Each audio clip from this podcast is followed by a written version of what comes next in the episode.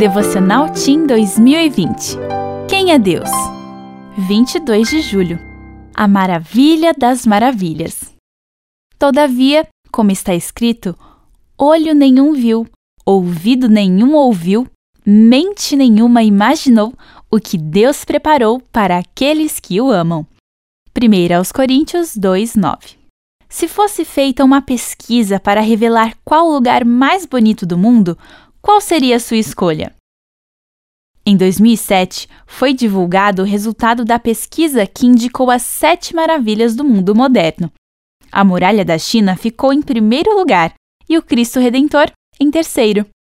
Por mais bonitos que sejam, os lugares, as obras de arte e os monumentos do mundo nunca vão chegar aos pés do que Deus está preparando para nós Veja esta descrição detalhada feita por Ellen White de como será viver nesse lugar maravilhoso.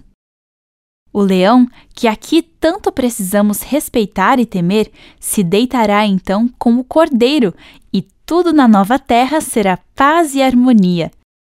As árvores da nova terra serão retas e muito altas, sem defeitos os santos terão coroas de glória na cabeça e harpas de ouro nas mãos. Tocarão as harpas de ouro e cantarão do amor redentor, entoando melodias a Deus.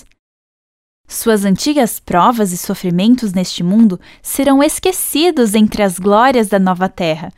Deixemos que tudo quanto é belo em nosso lar terrestre nos lembre o rio de cristal e os campos verdejantes, as árvores que balançam com o vento e as fontes vivas, a cidade resplendente e os cantores vestidos de vestes brancas de nosso lar celestial. Aquele mundo de beleza que nenhum artista pode pintar, nenhuma língua mortal descrever. Cada um de nós tem uma imaginação a respeito do lar dos remidos. É preciso lembrar, entretanto, de que ele será mais glorioso do que o pode pintar a mais brilhante imaginação.